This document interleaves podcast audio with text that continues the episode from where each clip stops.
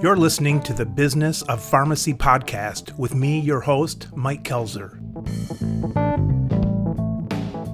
Robert, for those who haven't come across you online, tell us your name and tell our listeners why we're talking today. My name is Robert Popovian. I am a clinical pharmacist with training, and I have a degree in pharmaceutical economics and policy I've been uh, dealing with healthcare policy issues and healthcare economic issues for the last 20 plus years. I'm currently employed at Pfizer as a vice president for the U.S. government relations team. And really, what we want to discuss today is drug pricing, spending, affordability, and access, which is all intertwined, but something that is extremely opaque and very difficult for both policymakers as well as consumers and patients and employers to understand. You're looking at it from the side of ultimately the people that would price the drug, right? Absolutely, and you're correct. I mean, manufacturer definitely prices the drug, but what people don't understand commonly is that there's a lot that goes into pricing uh, than just setting the price, and um, that there's a lot of choices that are made external to the pharmaceutical industry, uh, external, external to the manufacturer that influences the price. And the reason being is that when you look at the drug pricing and spending and spending issue in the United States, a lot of people benefit from the drug prices that are set. It's not just the manufacturer. So the manufacturer sets the price and gets the lion's share of that price. But 50% goes somewhere else. So people like hospitals, insurers, pharmacy benefit managers, uh, pharmacies, wholesalers, physicians, um, you know, a- agents, uh, brokers, all of these people benefit from the price that is set. So every time a price increase takes place, all of those parties that I mentioned make more money. Yeah, and including stockholders, right? Absolutely. And shareholders, which is part of pharma. That's why I meant like the pharmaceutical industry takes the lion's share. That's I consider the shareholders as part of the pharmaceutical industry. From the most basic view, when I think about somebody setting a price, let's say that I am going to be selling a new widget out in the market. It seems to me that I'm going to be comparing that price to other similar products mm-hmm. and that I'm going to hope to price it somewhere in there where maybe I can make it a little bit more attractive or give it more benefits to make it more attractive mm-hmm.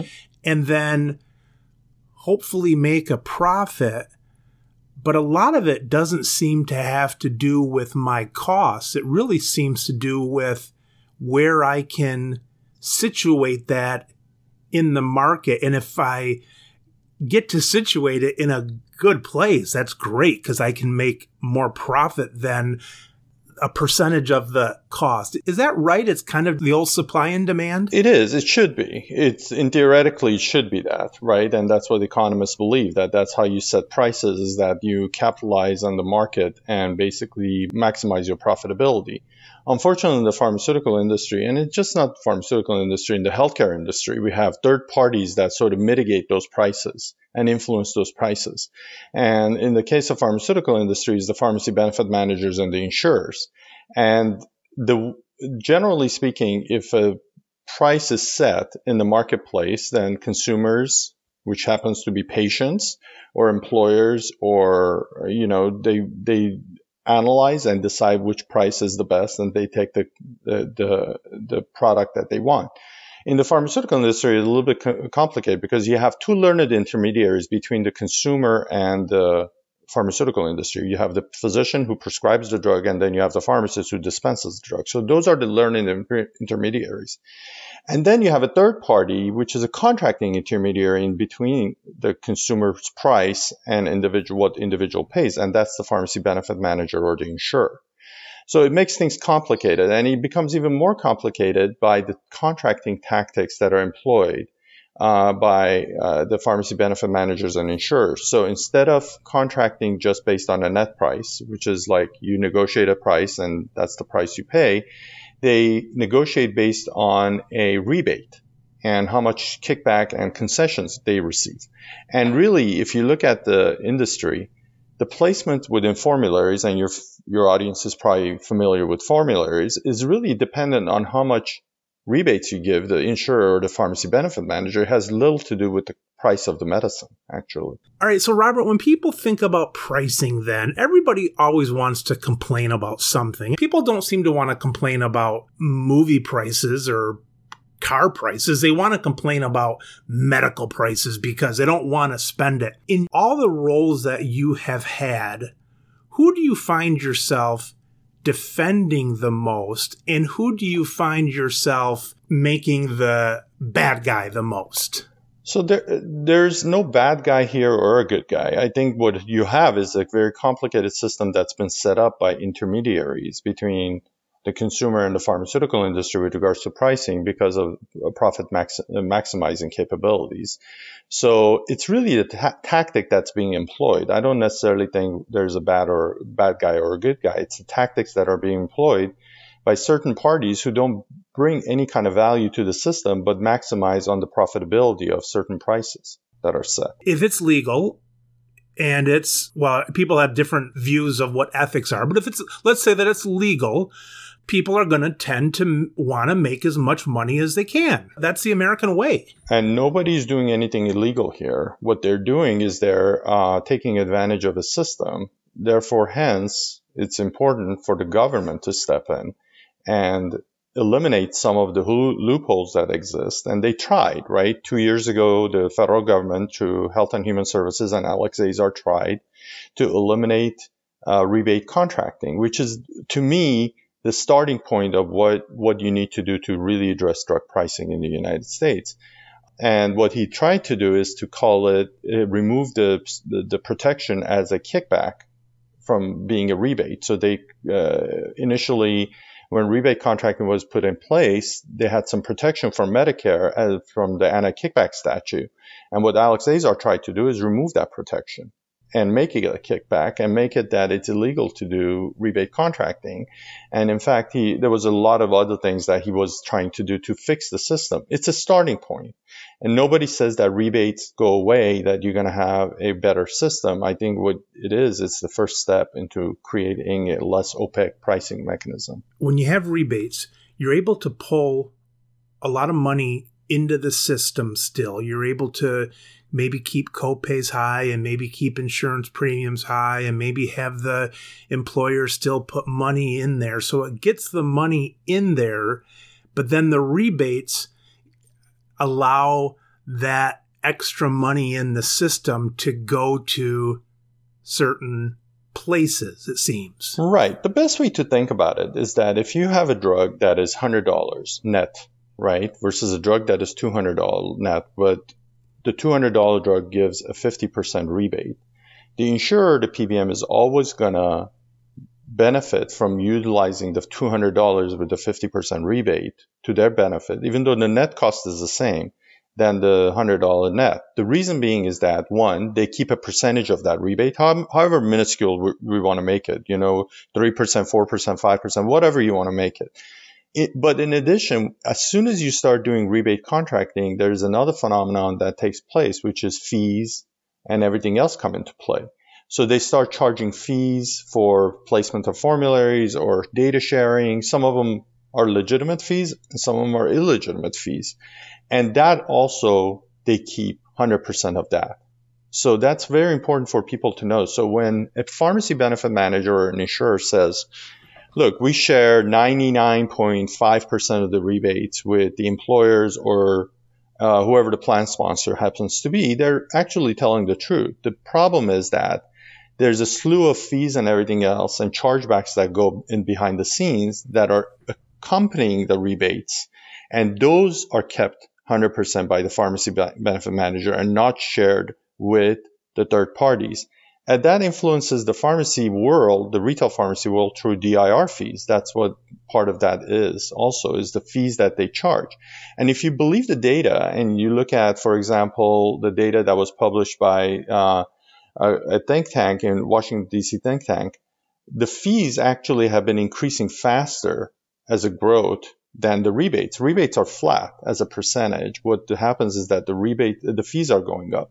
And in that case, none of those dollar amounts are shared by, with the plan sponsor. And that's what, that's why you see, Michael, a lot of states and the federal government trying to pass legislation to say they want accountability of every single dollar and concession that is given by pharma companies to the third parties.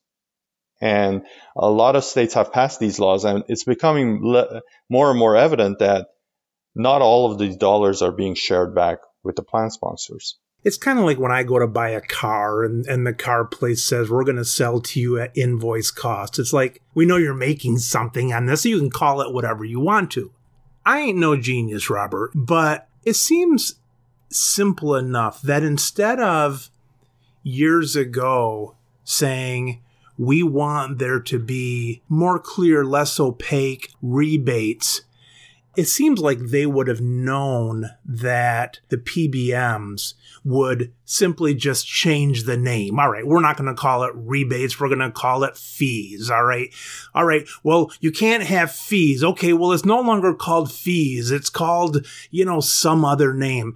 Why do they think now that just by expanding the language to call it everything, not just rebates, weren't they smart enough 10 years ago to include it to say, all right, we're not just talking rebates, we're talking anything that comes back. Was that like a surprise that the PBMs were going to call it something else and try to get around it? Uh, I don't think it was a surprise, but I don't think anybody anticipated that it would get so out of control. And the reason it's gotten out of control is two twofold. One is genericizing of the market. So if you think about it, when I started in the pharmaceutical industry in the late 90s, um, generics only constituted about 60% of the market. You know, six out of 10 prescriptions were generic. Today it's about above 90%. So nine out of 10 prescriptions are generic. So there's less money to be made from the pharma end, right? Because the consolidation on the,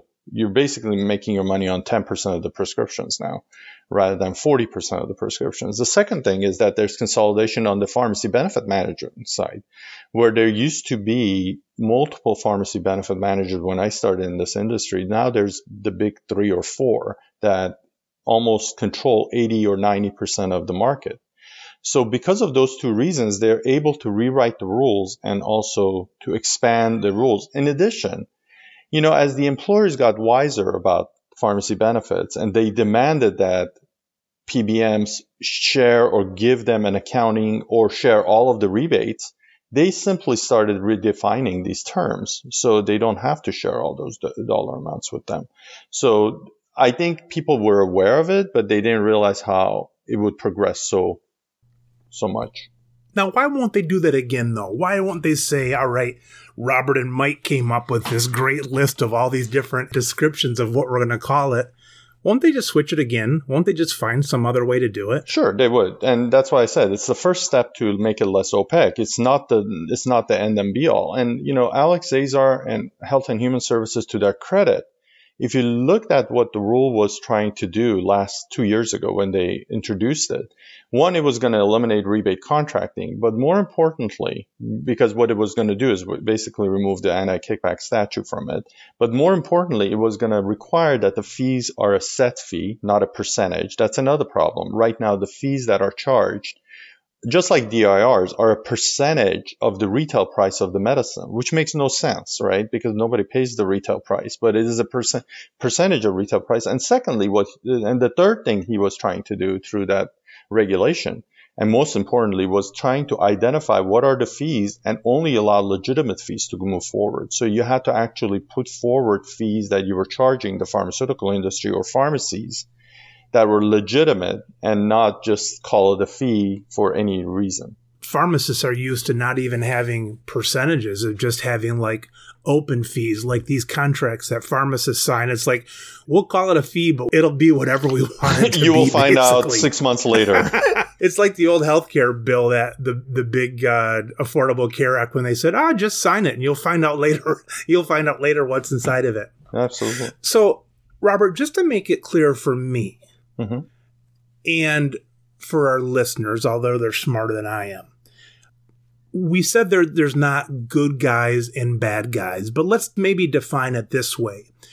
Who seems to be scoring more points in this current system, and who seems to be not scoring as many points. The pharmacists seem to be losing, the mm-hmm. the little old ladies seem to be losing, the PBM seem to be on the winning side.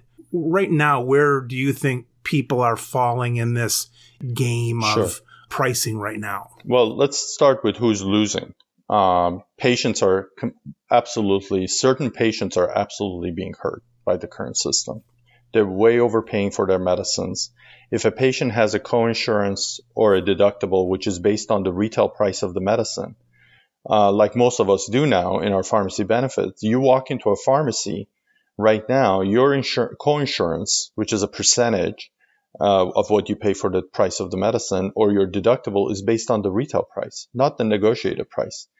And Michael, that's important to note because in every other segment of the healthcare system, that's not the case. When you walk into a hospital, or I walk into an optometrist's office, or dentist's office, or uh, physician's office, and if I have a coinsurance or a deductible, my coinsurance or deductible is based on a negotiated price. That's been, been done on my behalf by the third party that I'm paying a premium to, which is the insurer or the pharmacy, uh, insurer in this case. This is an anomaly that they've convinced everyone that this cannot happen on the pharmacy end, and it's not true. It absolutely can happen. So that's number one. So the patients are absolutely being hurt, and there's certain patients, not everybody. That stumps me a little bit because it seems when the patient comes in that they are paying the negotiated price, but it's an absurd price because it's negotiated on this high retail price and doesn't take into account any of the rebates and things like that. That's what you're saying. It's not like exactly. the it's not like the pharmacists exactly. are just charging whatever they no. want. No. They're charging the patient this in quotes agreed upon price, but it's high and the right. PBMs are never going to pay that because that's where the rebates come in. Absolutely. Let me let me give you a real world example that happened to me about 2 years ago. I went to get some dental work done. And when I showed up to the counter to pay my coinsurance because it's a percentage, it required a percentage of the fee. So there were three prices. It was the price the that dentist charges normally for some procedure like that. The second price was the negotiated price that the dentist had done with Delta Dental at that point. And then my out of pocket cost was a percentage of that negotiated price, not the customary price of what they were being charged. So in the that's what happened in dentist and that's how it should work. In the pharmacy side, patient shows up and has a percentage they have to pay as a coinsurance or a deductible to f- fit they pay that customary retail charge, which is significantly higher than the negotiated price, as we know.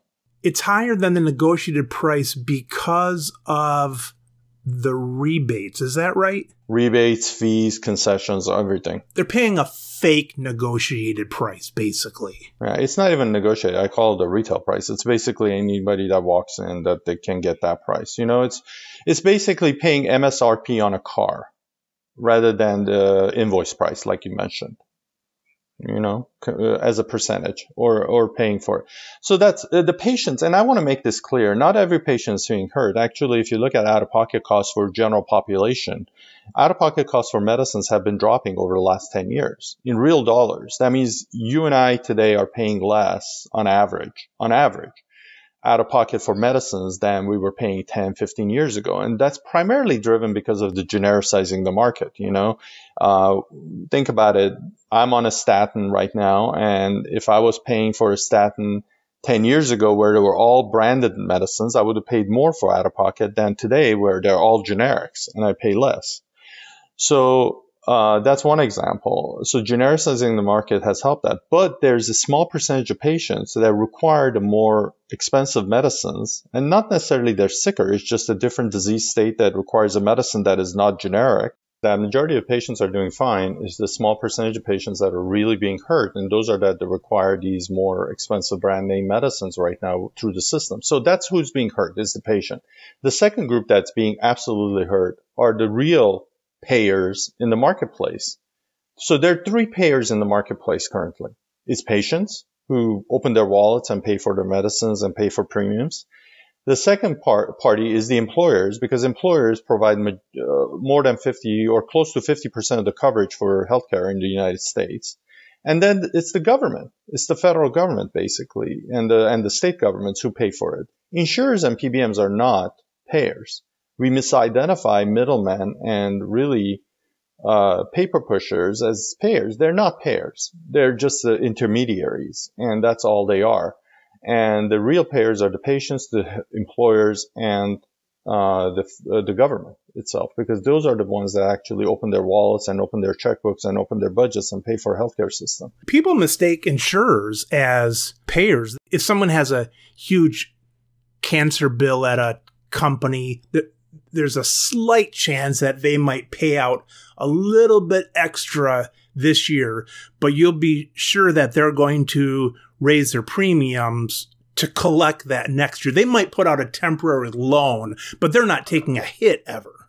It's not coming out of their pockets. It's not coming out of their budgets. It's not coming out of anything. So patients are being hurt. Employers are being hurt significantly because they don't know where every dollar goes either. You know, that's what, that's what they want accounting of every single dollar that's collected as a concession and a fee from the pharmaceutical industry, and they want to know exactly where that money goes. Uh, and the same thing applies to states and federal government. They don't have it either. They assume they do because what they see is the numbers that are given to them by the pharmacy benefit managers and the insurers, but they're not 100% sure about that. And I can guarantee you, even if, because remember, pharmacy in the pharmacy world exists in two levels of coverage. One is the retail pharmacy, is what you walk into a uh, you know community pharmacy or a chain drugstore, pick up your medicines. That's what we call outpatient retail pharmacy. Then there's this whole pharmaceutical business that is more the infusion business, the hospital uh, infusion, the physician infusion business, which is is covered through medical policy. It's not even covered through pharmacy policy, pharmacy benefits and we don't even know what's going on in there. And employers are frustrated and they want to know where it's going. So the same thing applies to uh, the government. Government doesn't know where they're going, whether they're getting all the concessions or not. And uh, that's why a lot of states are passing legislation. Georgia did it last year. Louisiana did it a couple of years ago to get an accounting of every single dollar collected and every single dollar that's passed through the plan sponsor. And that includes the state governments. Okay, so those are the losers. The winners are basically the intermediaries that benefit from the system. And you see how adamant they are about not changing the system currently. Uh, it's the pharmacy benefit managers, it's the insurers, it's the brokers, because a lot of people don't understand. A lot of broker fees are based on how much rebate contracting is negotiated. So brokers are also involved in this. And um, I don't want to toot my horn, but I wrote an article uh, about two months ago that said the 12 steps that in, that employers can take to protect their employees from overpaying, and one of them is about brokers. What how are your broker fees set up? Because when the broker shows up to the employer's office and tries to pitch them on an idea about uh, benefit, uh, you know, through X, Y, and Z insurer or pharmacy benefit manager, you should ask the employer uh, or the broker, how are you being compensated?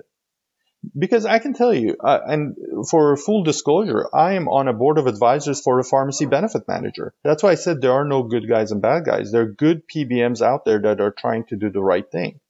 And I am on a board of advisor of one of those pharmacy benefit managers. There are multiple ones, but they can't get their foot through the door through these brokers because they don't pay the exorbitant broker fees or they don't negotiate just like the big three PBMs do with the brokers to get them through the door. So they never get any airtime. But when you talk individually with these pharmacy benefit managers, you realize, and this is a, a, a word that a lot of your listeners will know, per member per month, they have the one of the lowest costs in the pharmacy world.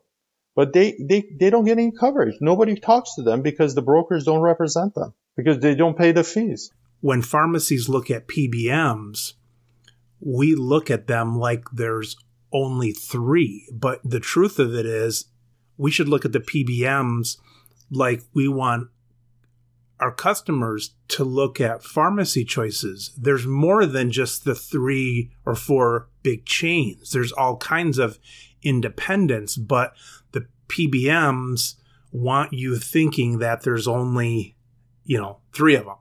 Yeah, and the brokers do a good job of uh, representing that because they get paid higher fees and negotiated fees based on how they represent than the two, three PBMs that are trying to do the right thing and really streamline the process and have the patients benefit and they do 100% pass through. That means that every dollar they, they collect, they pass it back to the plan sponsor without question. And they do it based on a flat fee, which is reasonable because you should charge a fee for a service. I mean, nobody's saying they shouldn't be charging a fee, uh, but they do it based on a flat fee. So, where does the manufacturers fit in this then?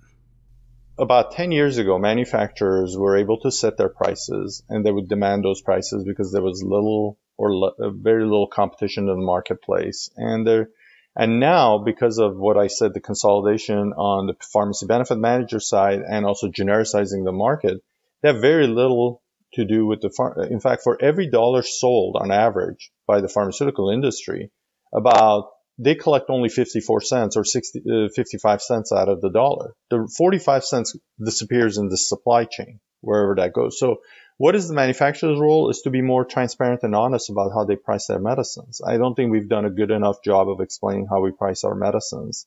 And I think that's also given birth to a whole slew of businesses out there that are trying to define what the price should be, such as ICER, NICE, IQWiG in Germany. These entities exist only because pharmaceutical industry has not done a good job of explaining their pricing methodology in a transparent manner.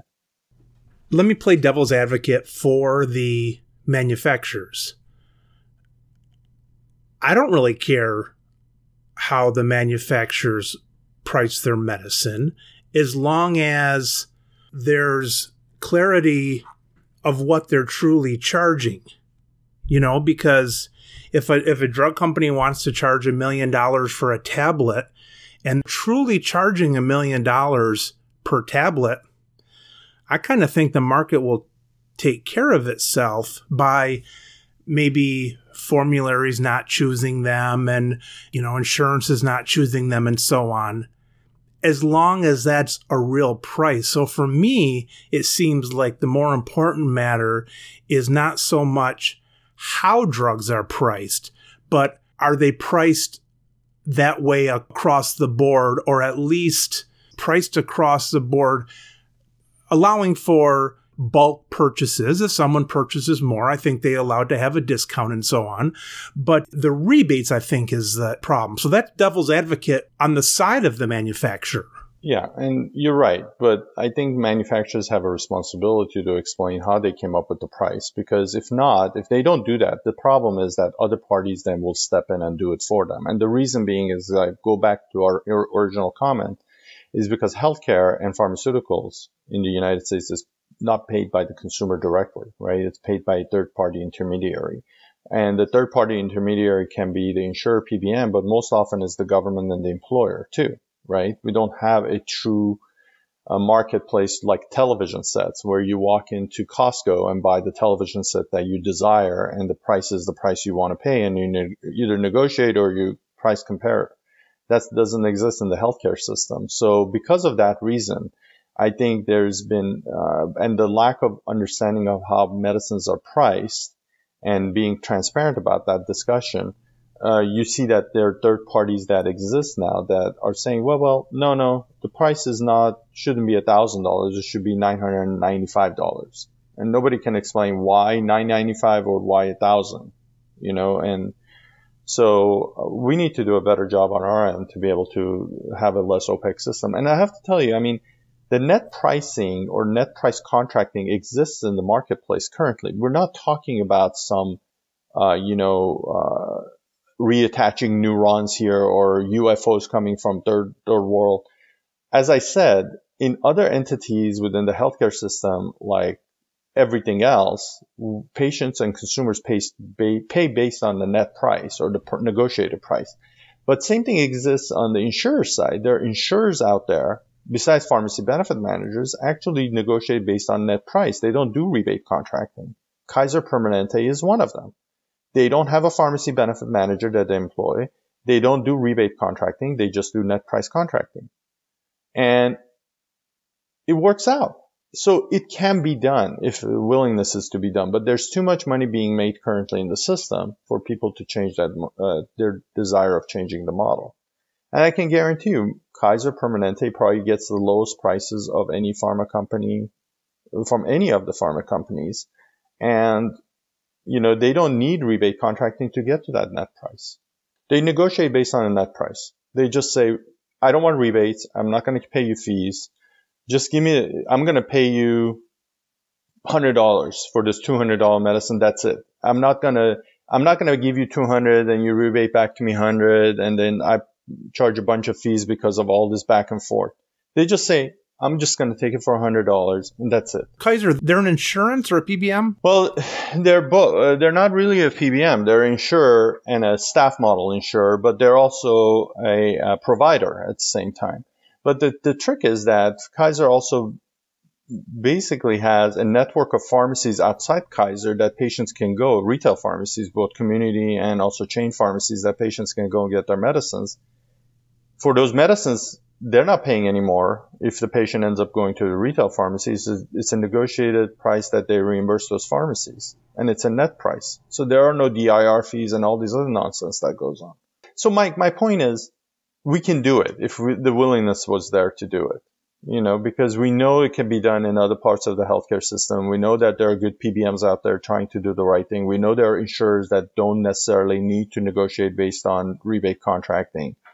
So the model exists. It's just, are we willing to change the model to benefit the patients and the real payers, which are the patients, uh, employers, and the government? Tell us again your role at Pfizer. I currently work with Pfizer at, as government relations, but government relations is government affairs is such a ambiguous term, right? It's such a uh, what I what I tell people is that I'm the person who communicates externally with audiences with regards to what policy issues and drug pricing and policy issues. And the reason that individuals like talking to me is because I can bring the conversation from multiple angles. I can bring it from a policy angle because I have the policy background. I can bring it from an economics angle because I have the economics degree. But I'm also a clinician. I was a pharmacist and a clinical clinically trained pharmacist, so I know how patients, I've, I've taken care of patients, not for a long time, but I've dealt with that. I've, I was in medical affairs, so I've done clinical trials, I've done research, so I can talk about it. And the biggest benefit that pharmacists have, and most, most of your audience or pharmacists would understand this, is that we are trained to make things simpler for patients. That's why people like talking to me because I have a tendency to talk and make complex issues very simple. Even I can understand them, I think. We're not done here yet, but when you say talking to people, what people in your role at Pfizer, mm-hmm. who are you talking to, for example?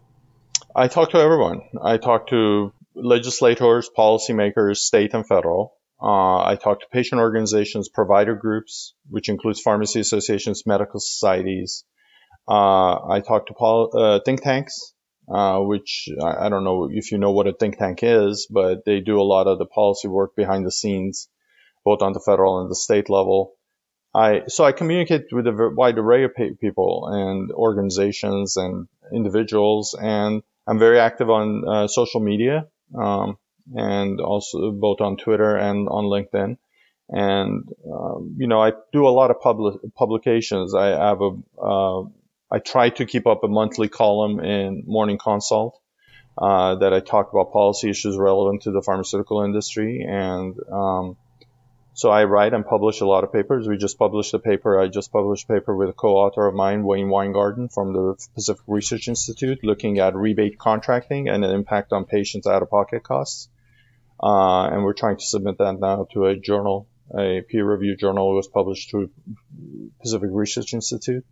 So I do a lot of different uh, discussions, and I, I'm able, I'm quickly able to switch from being a clinician to an economist to a policy expert to a patient advocate quickly, and that helps.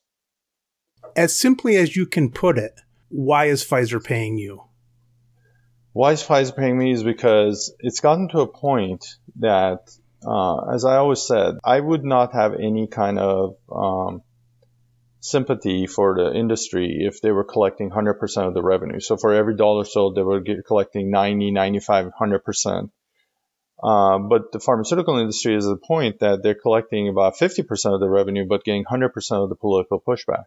The reality is that that was true about 10, 15, 20 years ago when I started in industry. And, you know, at that point, you're, you put on your big boy pants and you know, you get all of the revenue if you, you're getting it and you try to justify it. But now it's unjustifiable because they're not getting it and they're getting 100% of the politicians coming after them, uh, saying they're the problem. And uh, really, it's not just the politicians. There's a misunderstanding among provider community, in the pharmacy community, especially in the medical community, in the patient organizations. They don't understand this stuff because all they see is pharma industry increases prices by 7 to 10%. And when you peel the onion, you realize that most companies in the last four or five years, they've had negative growth on their pricing. So for every percentage of the increase of price, actually it's a negative that they gained from that price increase because they're giving more away in concessions. They're giving more away in rebates. They're giving more away in fees. They're expanding their patient assistance program, which is a whole other area that pharma, pharma companies didn't anticipate happening uh, until a few years ago with the uh, with programs like accumulators and maximizers that exist now in the marketplace. So that's why Pfizer pays me. So, Robert, you're basically doing what pharmacists do all day. And it goes something like this, where the customer comes in and says, Boy, I should own stock in this pharmacy. I'm here so much. Boy, it must be nice taking all my money. Well, then the pharmacists are good at this. First, they, they laugh. Yeah, we're taking all your money. That's why I'm talking to you here instead of Hawaii. And that's why you're going to see my, my old Chevy out in the parking lot instead of my fancy uh, Bugatti. And so basically you're trying to put realism into people and saying we're doing our best or we're, we're trying to be fair and we're all in this together. We're on your side kind of thing. Yeah, I think so. I think pharmacists, physicians get a bad rap, and so does pharmaceutical industry. I think in some cases it's deserved, in some cases it's not, because there are definitely both on the physician, pharmacist, and pharmaceutical industry side, they're bad actors that take advantage of the market and they do bad things, and they should be called out and they should be punished. But more or less, I think physicians, pharmacists, and the pharmaceutical industry is doing, trying to do the right thing and whether it's innovate, take care of patients, uh, and get medicines out to the to the market that are really going to make a difference in patients' lives. But uh, you're you're absolutely correct. They're they're getting the short end of the stick because they're the ones that are facing the patients, whether it's the pharmacist or the physician or the pharmaceutical industry for all of the things, and nobody understands how this happened. And it, it didn't happen overnight, Michael. This thing took time. It's just that what I say is that everybody was comfortable. There's still people comfortable with the current system. They're making a lot of money and they don't want any changes to be done to it. But the reality is that patients are hurting and the real payers, which are the patients, employers, and the, and the government is really uh, not benefiting from the current system. I imagine, uh, Robert, that you as a manufacturer are also a target because it seems like nowadays no one usually makes the pharmacist the target anymore. They see them working hard and in the community and that kind of stuff. Most people don't target the doctors. Most people don't probably unfairly, they do not target the brokers because the brokers they know and things like that. They probably don't target the insurance companies because they do their marketing and they show how we're going to take care of you and all that kind of stuff and help you join a gym and all this kind of stuff. And the average person doesn't really know who the PBM is. And so they can't target them. And if they did target them, the PBM's going to turn around and point their finger at you guys you know? So you guys are an easy target. And the biggest arrows coming your way, I imagine, is it from the PBMs, do they try to throw rocks at you guys? And what are those rocks and how do you respond to those? Well, the way they, they say it, and it's true, they say that the pharmaceutical industry sets the price that everybody pays for, right? And that's absolutely true. We set the price. I mean, there's no doubt about it. You can go up and down, sideways. We set the price. But I think what the pharmaceutical industry doesn't do a good job is exactly what I was talking about, is explain how that price was set you know, we just don't pull this price out of the thin air, right? And put it into uh, as the product price.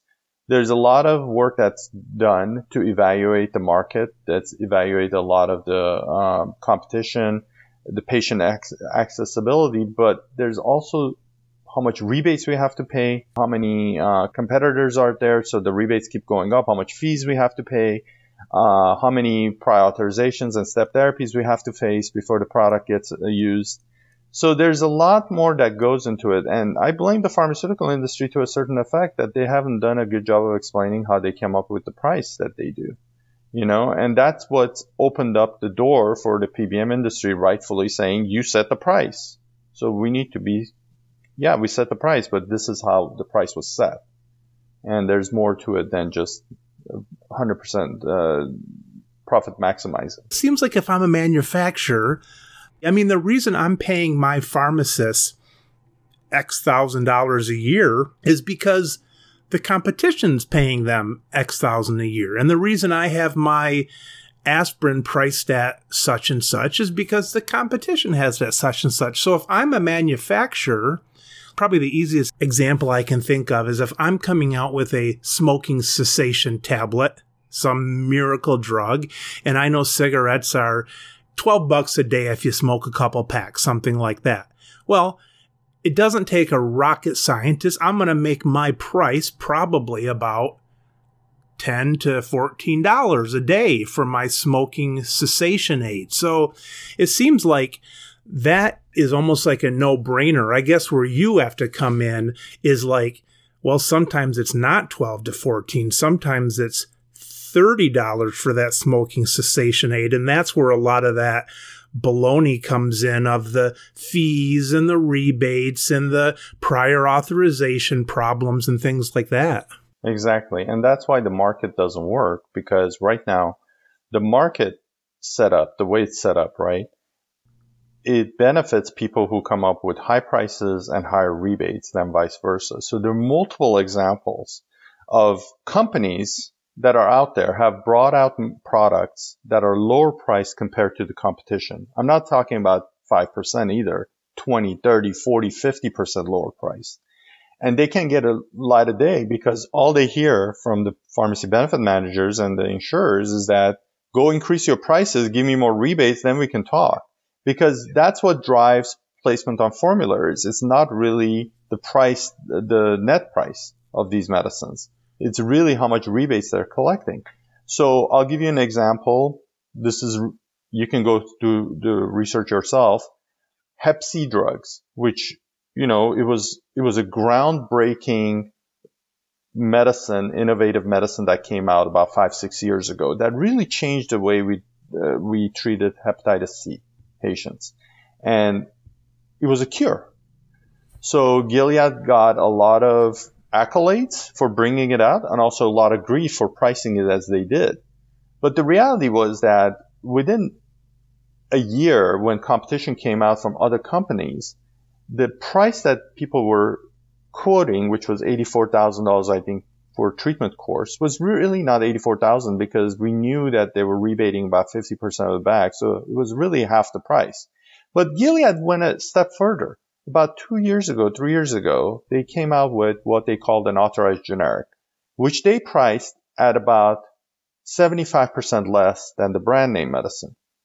So now you assume in a regular marketplace, this is an authorized generic coming out of the same pharmaceutical company would be preferred by the insurers and the pharmacy benefit managers compared to the brand name drug. That's not the case. If you look at the formularies that are set for 2021 and 2020 by a couple of the larger PBMs in this country, what you will notice is that they exclude the authorized generic coverage, that they're not covered, while they cover the brand name medicine.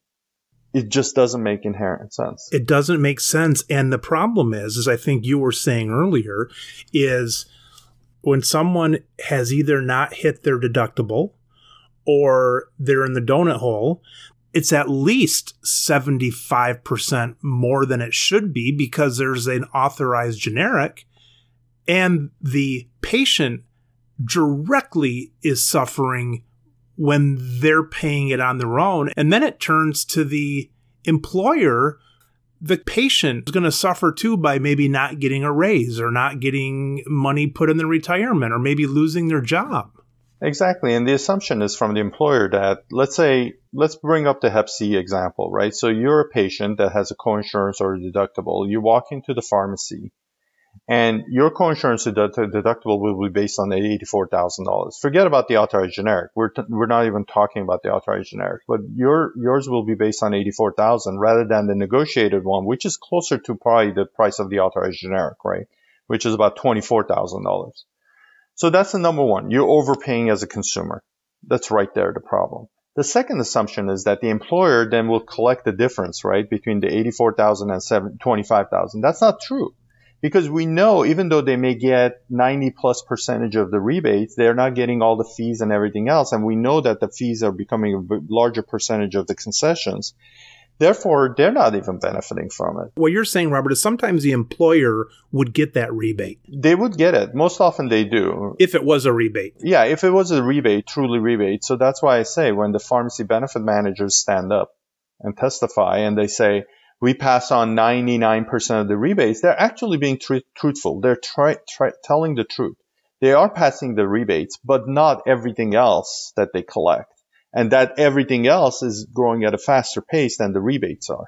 That's the problem. So employers not benefiting from it. So who's benefiting is really the people who are in the middle. The more opaque you make the system, the more complicated you make the system, there's more ob- ability to make money off of the system. Where there's mystery, there's margin. Exactly. So the less, that's why people don't like net price contracting. That's why people like Kaiser who don't work that way. They don't have a pharmacy benefit manager who they don't have a middleman. They're the insurer and the provider at the same time. They just say, give me the net price. That's it. I'm just going to contract based on the net price of the drug, not all this other nonsense of rebating fees and everything else. If you could have one job anywhere in the world, whether it's the president of a certain company, the president of United States, the head of commerce. I don't even know what I'm talking about. I mean, if you could do anything you wanted to do, one, what job would you take for a year to try to make the most impact? And number two, what would you do? Well, I, I would like to be in a position that we can change the model, the way we price and contract drugs in the United States. So clearly it's, it starts with the health and human services because the government is the, one of the largest payers. So working for health and human services is really to do, uh, be the drug pricing czar or somebody who understands drug pricing to be able to change the model because you have to do HHS first and then the private sector will follow. You need to do both, but you need to start somewhere and the government has the big bully pulpit, uh, to be able to do it. Uh, what I would do is start off with eliminating what what Secretary Azar wants to do, which is eliminate rebate contracting. That's the starting point. That's where we start. For me, it's other things need to be done. Patients need to know what they're going to pay out of pocket the minute they walk into any kind of service that they are getting. And you know, I get the pushback always pu- uh, publicly that well, if you have a aneurysm, you're not going to shop around. You know, you're going to go to the emergency room. I get that. There are services that clearly the patient is never going to shop around. They're not going to look around for it. But there are other alternative services such as, you know, when you need to do a joint replacement or you need to get a certain medicine that you can shop around if you know your out of pocket cost is going to be and you can go to a to a different pharmacy or different uh, provider and get those services done. So that's another thing that I would do is to make sure that patients, the consumer, knows upfront what their out-of-pocket cost is going to be. Period. No mystery, nothing else. They they know exactly what they're going to pay for the medicine. In your definition of that, Would you define pharmacy patients as knowing that in a community setting, or is that like only after the fact? No, it has to be upfront. It has to be upfront. The patient needs to know what they're going to pay out of pocket before they walk into a pharmacy to pick up their medicine. You're saying by the time that they're standing at the counter and you say, well, do you want this for $500 or don't you? That's too late. That's too late. It's too late. The other thing that we need to do in this marketplace with pharmaceuticals is that we have a we have a very competitive generic market, and this is where pharmacies come in. And I've tweeted on this, and I've written on it quite a bit on LinkedIn, and I get a lot of positive feedback from retail pharmacies, especially community pharmacies. In this country, we have a very competitive generic market. We have one of the lowest generic prices in anywhere in the world because we have an open com- competition where there is no floor for pricing versus other countries in ex-US, they actually have floors for their generics. We need to have a transparent, competitive cash marketplace for generic medicines. And we don't have one. GoodRx is not the answer, nor are any of these programs like Amazon brought out last week. Hopefully they'll go further. That's going to, to do that. There are a couple of examples out there uh, that do competitive cash pricing, including some community pharmacists who have shifted their entire business to a cash business. And what happens is that, and I'm convinced of this, that the healthcare system will pay less, the patient will pay less, and the pharmacists and the people who are providing the, pro- they will make more money. So it's a win-win-win situation where people pay less, the system pays less, but people that actually are util- uh, dispensing the medicines and utilizing the medicines are going to make more money off of it. We don't have that, and we need to create that. And there's two reasons why we need to create it. Number one, because of the savings I just mentioned. But secondly, we need to take that generic part out of the benefit design for insurance to give more head, headway for other more pricey stuff to be covered. Because right now, if you think about it, Michael, in pharmaceuticals, we cover everything that is cheap, 100%. You walk in, your generic is covered. Everything is very low payment, blah, blah, blah. And personally, I think you're probably paying, overpaying for your generics. If, if you paid cash, you probably would pay less using your insurance card most often. And that's been proven through research. But the second thing is that we don't, pay, we don't cover in pharmaceuticals things that are expensive at a high level. So it's the opposite of what insurance should be Insurance is intended to pay for expensive sort of procedures and things that are anomalies rather than your routine people who are taking a statin per day for the cholesterol type of a thing. But we've flipped it on its head and we've created a marketplace that uh, an insurance model that pays for everything that's cheap and nothing that's expensive. And we need to change that. With your car insurance, they don't pay for your gas. They don't pay for your windshield wiper fluid. They don't pay for your new tires. You cover that because it's a known expense. It's not an anomaly. It's not really insurance. Now, here's another thought though. Maybe if they do pay for some things, I don't know if this argument's any good, but let's just say that car insurance paid for windshield wiper fluid or something because people were getting into crashes because their windshields were dirty and it's so cheap that let's kind of throw that in there as a bonus. But yeah, mainly on that first point, I agree. It's like they're insuring stuff that's not meant to be insured, really. So let me give you an example. The car, uh, so the insurance, most car insurances actually cover if you have uh, like window shattered right? If your window shattered, they actually pay for that and they have somebody that comes in. The reason they do that is because it's a safety concern, right? Because if you're driving with a shattered window that it could ex- fall off, something can be damaged. Same thing you can talk about. Maybe what we need to think about is that stuff that is communicable diseases, for example, vaccines is a good example, right? If we pay for vaccines, because vac- taking a vaccine just doesn't inc- impact you as an individual. It impacts your neighbor, impacts your family, because if you don't have the infection, you're not passing it on to others. Maybe we need to think about it in those terms. But the cholesterol medicine is a perfect example. If you don't take your cholesterol medicine, the only person you're harming is yourself and the system itself, but it's really harming yourself. It's not a communicable disease, right?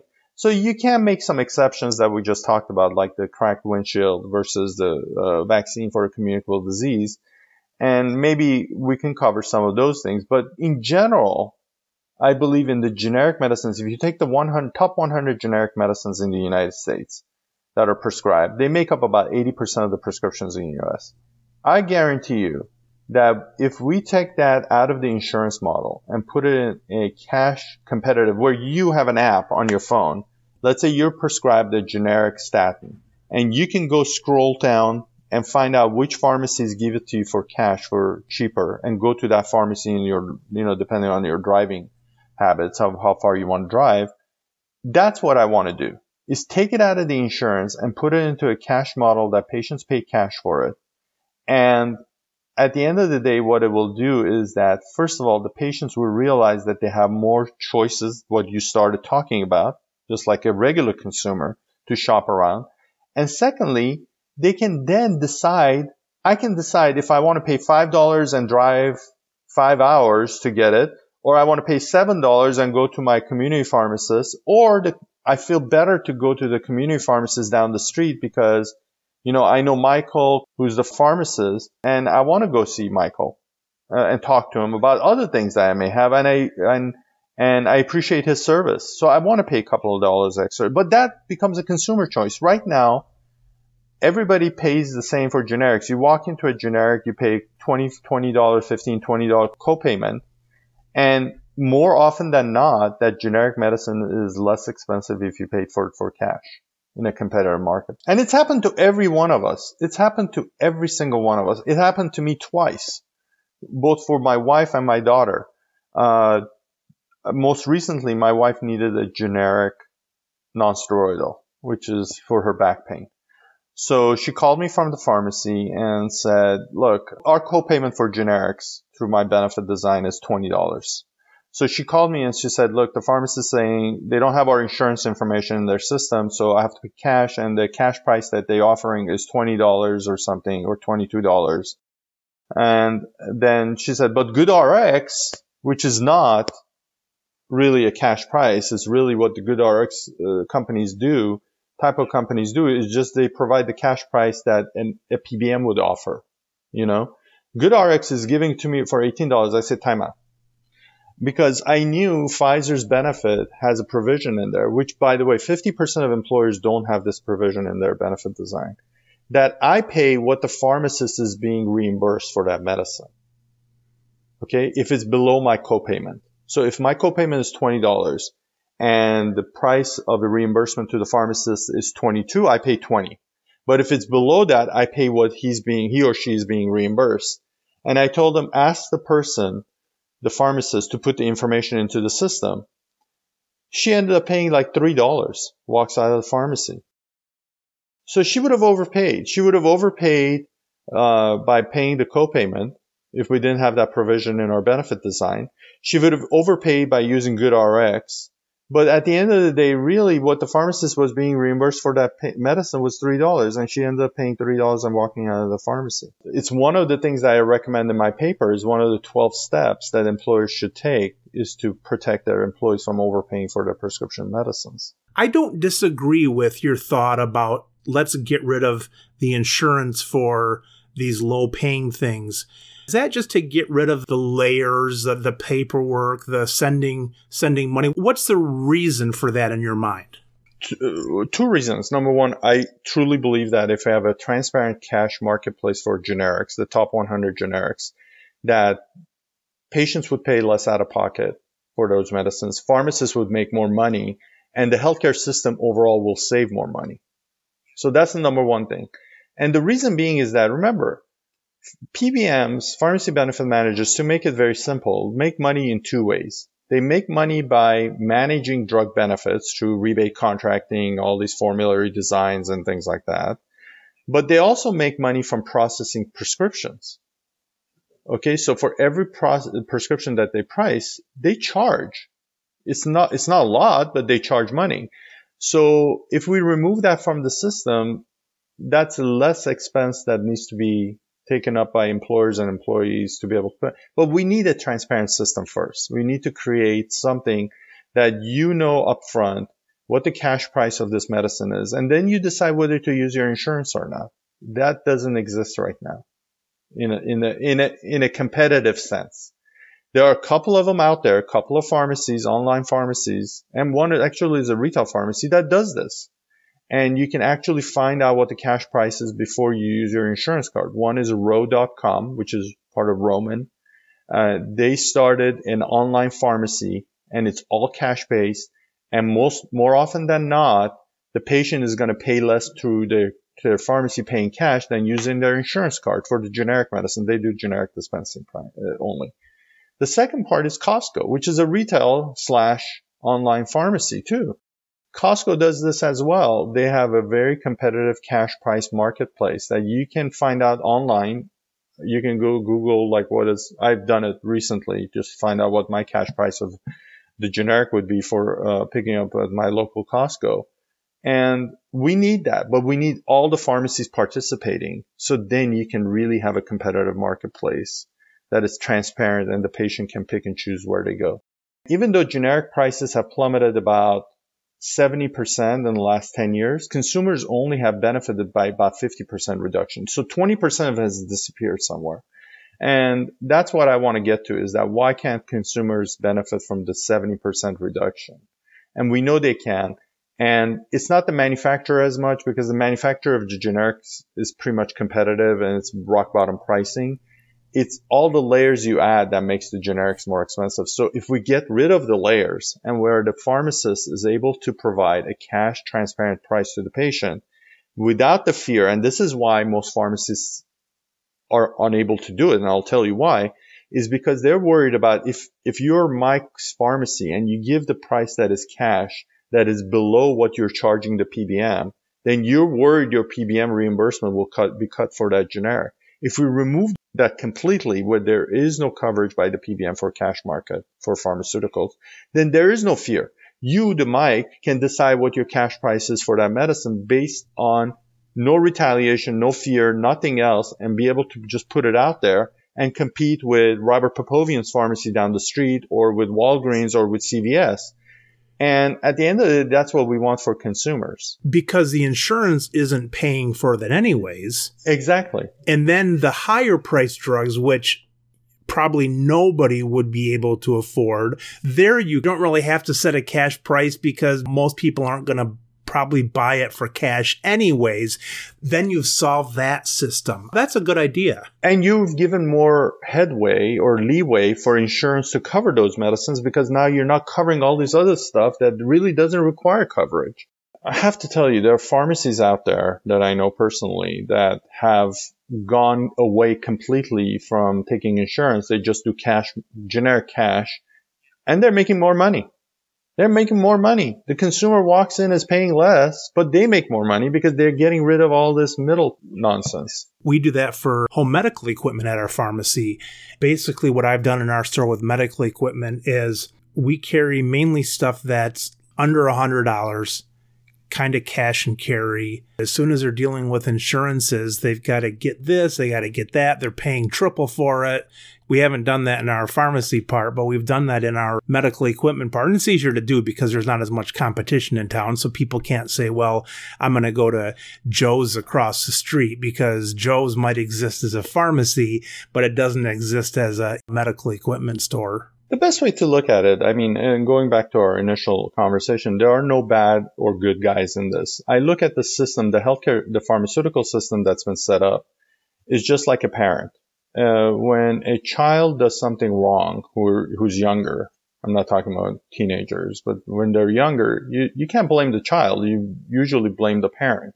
And that's why I don't blame the PBMs or the insurers or the brokers or the pharmacies or the pharmaceutical industry because the way that the rules are set up with rebate contracting to start off with, it's been set up by the federal government to allow this type of activity. So they are the parent and they need to step up and they tried it didn't work. They've tried again through this now executive order and really fix the model. And when the model gets fixed, obviously, Michael, that's not going to be the panacea. It's not going to solve everything. We need to still look out for other things that will come up, but at least it's a starting point to fix the model.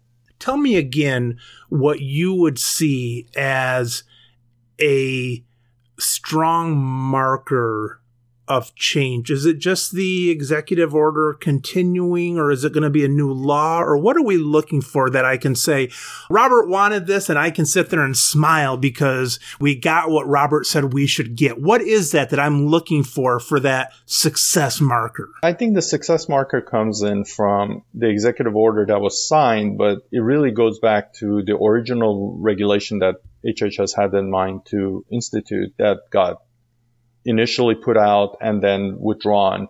I think we need to go back to that because uh, the original one really eliminated rebate contracting. It fixed the fees issue, which is extremely important, and also legitimized uh, the fees issue not only not to be a percentage of the retail price, but more importantly that it would be uh, legitimate fees that they can charge. So it did three things that people, the other last two sort of fell on the radar. Everybody talked about the rebate contracting, but really was fixing a lot of different things.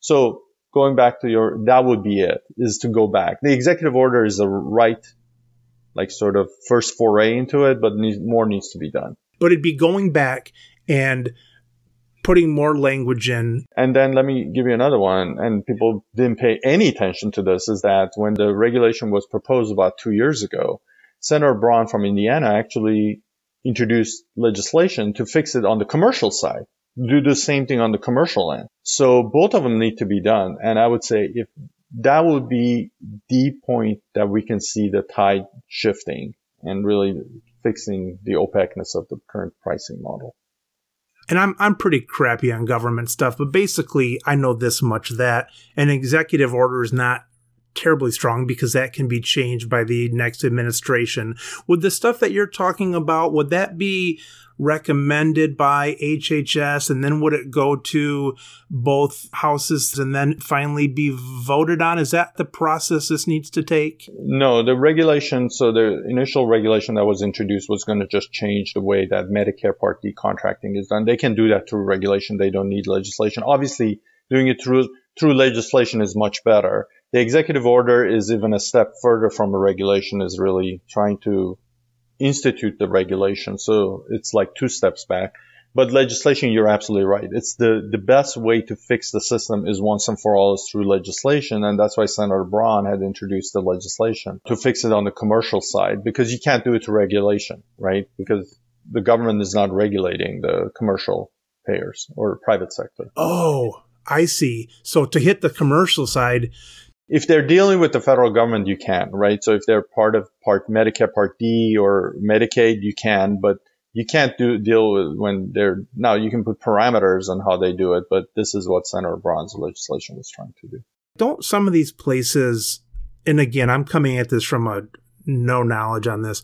Don't some of these places need like licenses to do things like licenses to be a PBM? Do regulations affect licenses, even though you're not doing it for Medicare or Medicaid, but it's still a license to perform as a PBM. Could that be a regulation or is still a law better?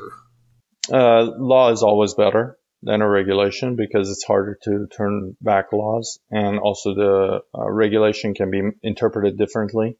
And so the so could laws. I mean, when they're applying the law, but if a regulation's different, then you might just get a here you're not doing this right. So uh, legislation is much more certainty. There's much more certainty around legislation than regulation. And you said that this is in the works to try to do that for commercial too. Yeah, if it was, if it got withdrawn when the regulation got withdrawn two years ago, then Senator Braun just dropped pursuing the bill because there was no point of just doing it on the commercial side on private side. Because if the government's not even going to do it, then you're not going to get the commercial to do it at all. And you need both of them. And this is going back to last February in 2019 when the CEOs testified in the Senate finance hearing. If you notice, they all said we will lower the retail prices of our medicines if both commercial and government change the tactic of rebate contracting. Yeah, because what we're seeing in a pharmacy, in my mind at least, I'm thinking, well, if they change it on the government side, they're probably going to get it back somehow on the the commercial side. That's why you need to do both. You always need to do both. My dad used to say it's like when you were building a house, you know, it's like he said, "Why when I take out 3 windows am I only saving $600, but when I want to put 3 windows in, it's costing me $1,500. They're going to get it back someplace, right? You're absolutely right. That's why you always need to do both ends because it's transferable, right? So for example, if, if the government mandates, you know, price controls on what Medicare or Medicaid pays, well, the pharmaceutical industry will just charge more money on the commercial side, right? And make more money. And same thing with insurers. And if the insurers have to give more concessions to the government to cover Medicare patients, they're going to make money on the employer side You're going to get back somewhere else. Well, Robert, boy, thank you so much for that information. It's so cool to get it from uh, your side being in the industry, and that was really, really fascinating. Well, I'm happy to have helped out. I mean, this is a complicated issue, but it's complicated for a reason because people make it complicated. When you actually go through it and try to explain it, it's being created as a complicated manner because people make money off of complicated situations. Well, I've said that for years with our primary wholesaler.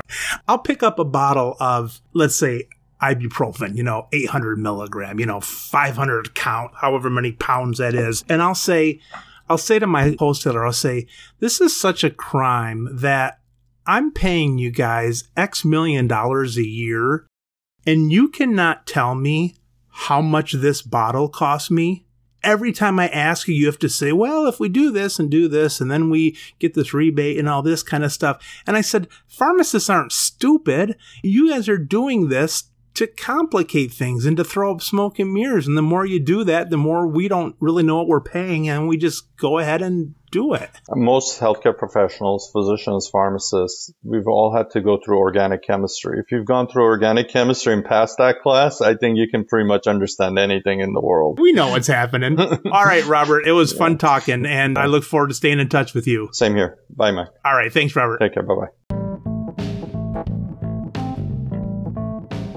You've been listening to the Business of Pharmacy podcast with me, your host, Mike Koelzer. Please subscribe for all future episodes.